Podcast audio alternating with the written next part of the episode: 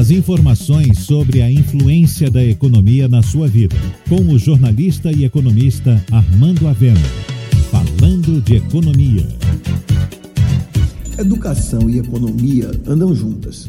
Quanto mais educada uma população, mais competitiva será a sua economia. Um dos grandes problemas da Bahia e de Salvador são os baixos níveis educacionais, medidos pelo IDEB, Índice de Desenvolvimento da Educação Básica.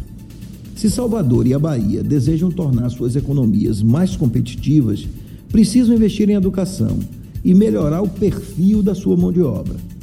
A prioridade número um dos prefeitos que foram eleitos deveria ser alcançar as metas do IDEB.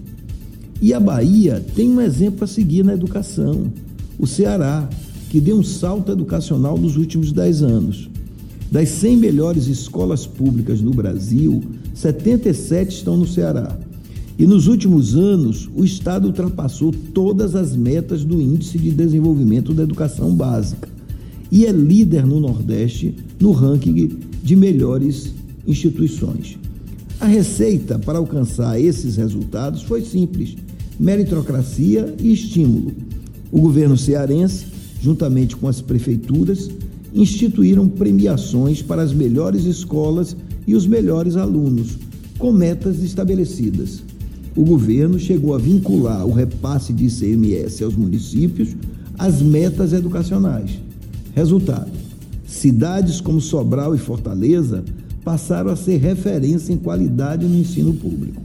Salvador precisa fazer o mesmo e a Bahia também. Salvador é uma economia especializada em serviços e sua população precisa estar preparada para atender o público e qualificada para gerar melhores serviços. Você ouviu Falando de Economia, com o jornalista e economista Armando Avena.